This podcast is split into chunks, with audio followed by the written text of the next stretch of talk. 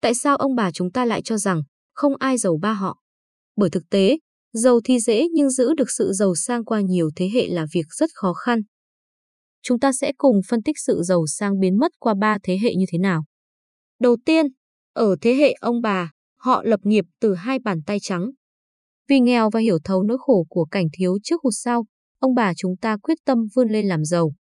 Họ đi làm từ sáng sớm tới tối mịt, làm thêm đủ loại công việc, chất mót từng đồng bạc lẽ để dành làm vốn mua đất, buôn bán. Quá trình tích lũy tài sản diễn ra chậm chạp và dài đằng đẵng. Nhưng với lòng kiên trì và tiết kiệm từng chi tiêu nhỏ, sau vài chục năm ông bà chúng ta đã trở nên giàu có. Chính tại thời điểm tài sản dồi dào, quá trình làm giàu của ông bà chúng ta tăng tốc rất nhanh.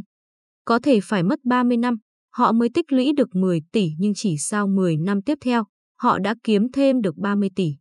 Đó là lý do tại sao người giàu càng giàu thêm. Tài sản khi đạt một cột mốc nào đó sẽ tự động thu hút một cách mãnh liệt các tài sản khác. Nên người giàu chả cần đi đâu cũng có rất nhiều cơ hội làm ăn rất hời đến với họ.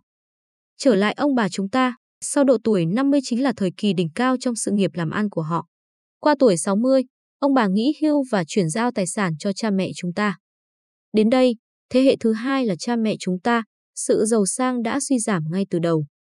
Sau khi qua đời, ông bà chúng ta để lại tài sản rất lớn cho cha mẹ chúng ta và những người anh em của họ. Tài sản sẽ bị chia thành nờ phần tương ứng với nờ người con của ông bà.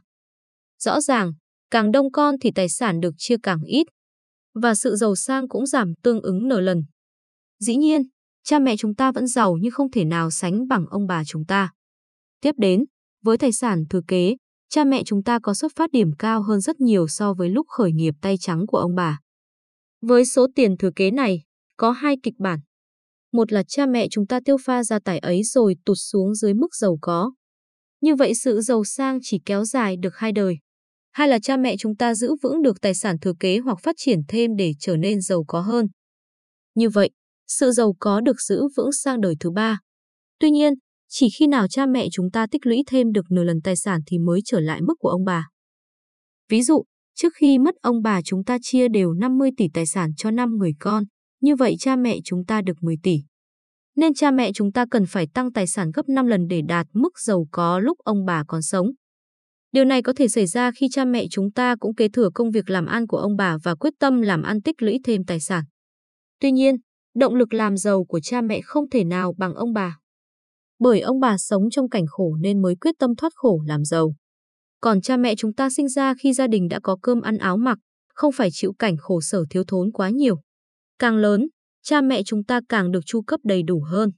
Chính vì vậy, họ không thể nào có quyết tâm làm giàu nhiều như ông bà được. Bởi bản thân cha mẹ chúng ta đã giàu rồi, thì thay vì thức khuya dậy sớm bươn trải khắp nơi làm giàu như ông bà thì chẳng phải tốt hơn và sung sướng tấm thân hơn khi họ chỉ cần giữ vững tài sản hiện tại rồi tích lũy thêm dần dần cho thế hệ con cái. Nên, rõ ràng việc tăng gấp 5 tài sản là rất khó khăn. Đến khi qua tuổi 60, cha mẹ chúng ta nghĩ hưu và chuyển giao tài sản cho con cái, chính là chúng ta. Từ con số 10 tỷ, sau 30 năm làm việc, họ tạo ra thêm được 30 tỷ, một con số rất đáng tự hào, tổng tài sản là 40 tỷ, cũng sấp xỉ bằng mức ông bà. Và bây giờ, đến thế hệ thứ ba là chúng ta. Giả sử, chúng ta có hai anh em thì mỗi người được chia nhau 20 tỷ. Sự giàu sang lại bị giảm đi một lần nữa, lần này do ít anh em nên chúng ta giữ được phần nhiều hơn. Tiếp đến, lời nguyền không ai giàu ba họ sẽ ám thẳng vào chúng ta. Thứ nhất, nếu ông bà chúng ta có động lực làm giàu 100%, cha mẹ chúng ta 50% thì phần chúng ta chỉ còn 10%. Bởi ngay từ khi sinh ra, chúng ta đã sống trong cảnh giàu sang, chưa bao giờ chịu cái đói, cái rét ngày nào, chưa bao giờ thiếu thốn bất kỳ thứ gì. Cuộc sống chúng ta toàn màu hồng, chả phải lo lắng nghĩ ngợi gì thêm nữa. Nên lấy đâu ra ý chí tiếp tục vươn lên, lấy đâu ra động lực tiếp tục phấn đấu và lấy đâu ra nỗi sợ cảnh nghèo túng mà cố gắng tích lũy thêm tài sản. Chúng ta đã trải qua hai mươi mấy năm sống trong nhung lụa, êm đềm và vô tư thì tất nhiên hai mươi mấy năm sau chúng ta cũng sống y như vậy. Đó là việc rất tự nhiên vì một khi lối sống đã được xác lập qua thời gian dài, nó sẽ mãi mãi trường tồn. Nên dễ hiểu, rất nhiều bạn sẽ bắt đầu ăn chơi hưởng thụ và phá tiền từ rất sớm. Logic khá đơn giản. Đi học để sau này đi làm kiếm tiền, thế thì ngay thời điểm hiện tại, bản thân tôi đã có rất nhiều tiền thì cần gì phải chú tâm tới việc học hay đi làm sau này.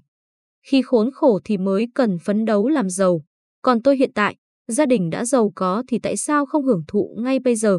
Chẳng phải khi giàu có thì con người nên hưởng thụ sao?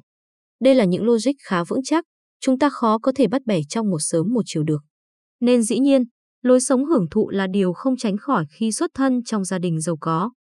Và các bậc cha mẹ của chúng ta vốn dĩ cũng có thời gian tuổi thơ sống trong cảnh hơi thiếu thốn khi không được mua những thứ đồ chơi họ muốn, nên tất nhiên họ sẽ bù đắp cho con cái bằng việc đáp ứng mọi nhu cầu của chúng ta. Điều đó rất bình thường và tự nhiên. Vậy tổ hợp những điều tự nhiên ấy dẫn đến điều gì?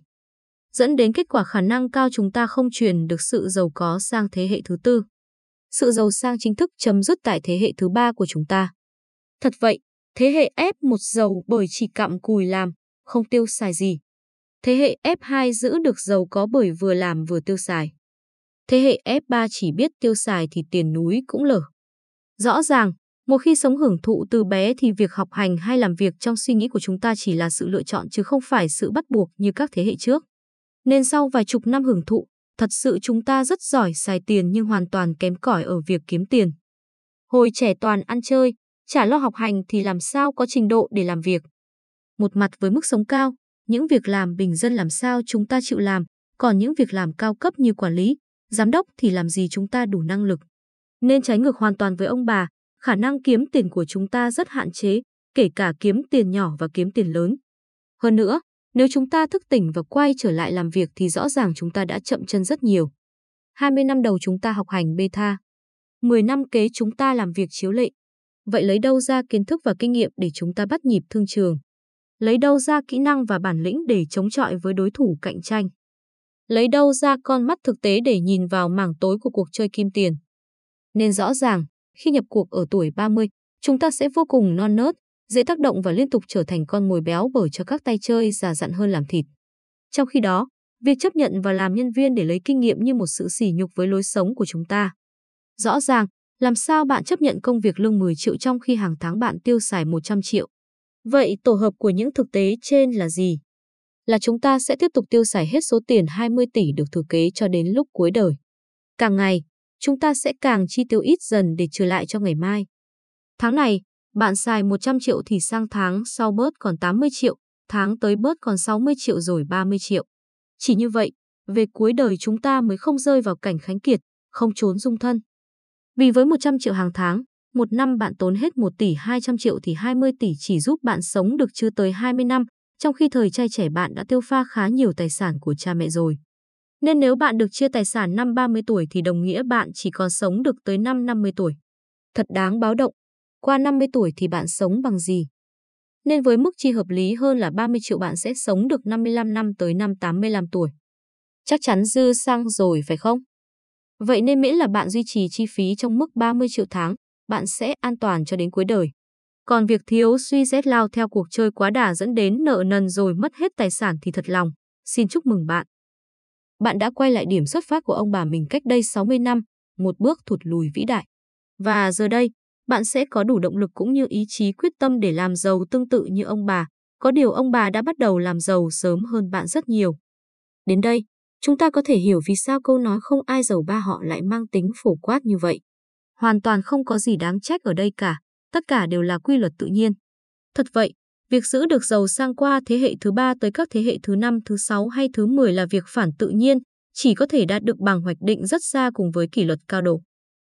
Rất hiếm gia tộc nào làm được kỳ công ấy. Điều đó rất đáng mừng cho chúng ta. Vì nói chung, nếu nhà giàu đều giàu mãi thì dần dần những người chưa kịp giàu sẽ không còn thứ gì để tích lũy nữa. Bồi qua từng thế hệ, việc họ cứ tích lũy rồi tích lũy tài sản liên tục sẽ hình thành những ông chủ thế giới, nắm giữ tất cả tài sản trong tay và mọi người khác phải làm nô lệ cho họ. Tương tự giai đoạn phong kiến, mọi đất đai đều nằm trong tay địa chủ khiến tầng lớp nông dân dù tài giỏi cách mấy cũng không bao giờ ngóc đầu dậy được. Hiện nay, dù chỉ rất ít người duy trì được tài sản qua nhiều thế hệ, 10% người giàu nhất đã sở hữu 90% tài sản trên thế giới rồi. Thật khó tưởng tượng, nếu ai cũng giàu có đời đời thì viễn cảnh thế giới sẽ như thế nào? Cuối cùng, nếu bạn vẫn muốn phá bỏ lời nguyền không ai giàu ba họ, mời bạn xem bài làm cách nào giàu qua ba họ. Chúc các bạn giàu sang và thành công.